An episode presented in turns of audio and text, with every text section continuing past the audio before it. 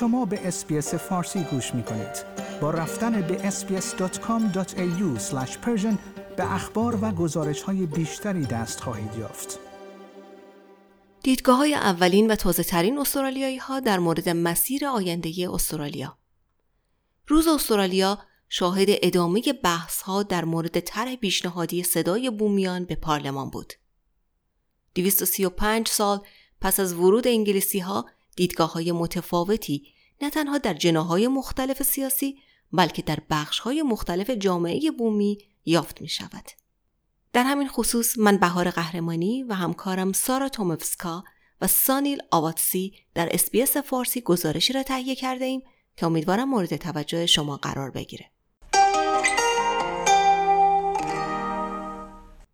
بحث های سیاسی در روز استرالیا عموماً مرتبط با استرالیایی های نخستین است. همه پرسی وعده داده شده از سوی دولت در مورد ایجاد صدای بومی در پارلمان این بحث را مشخصا در این روز در سطر قرار می دهد. رهبر بومی تام آراما و استرالیایی مسن نمونه سال از سخنرانی خود در هنگام پذیرش این جایزه استفاده کرد تا از استرالیایی ها بخواهد گرد هم بیایند و از این پیشنهاد حمایت کنند. The referendum is not a choice between improving people's lives or amending the Constitution. We can do both, but it will require bipartisanship. به نظر می رسد که توافقی بین دو حزب سیاسی در این زمینه صورت نگرفته باشد. جای تعجب نیست که آنتونی آلبانیزی نخست وزیر نظرات آقای آراما را انعکاس می دهد.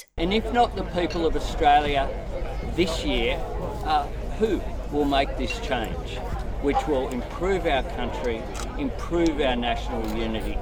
And this is an opportunity for Australia. It's one that I sincerely hope that Australia doesn't miss.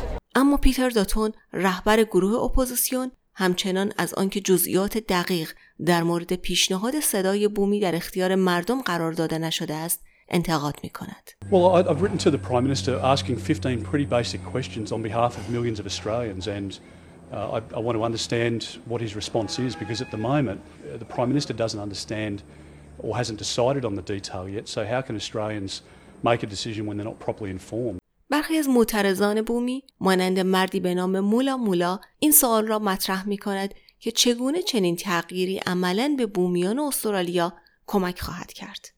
What's the voice in Parliament going to do to us? Is it going to all of a sudden cut racism?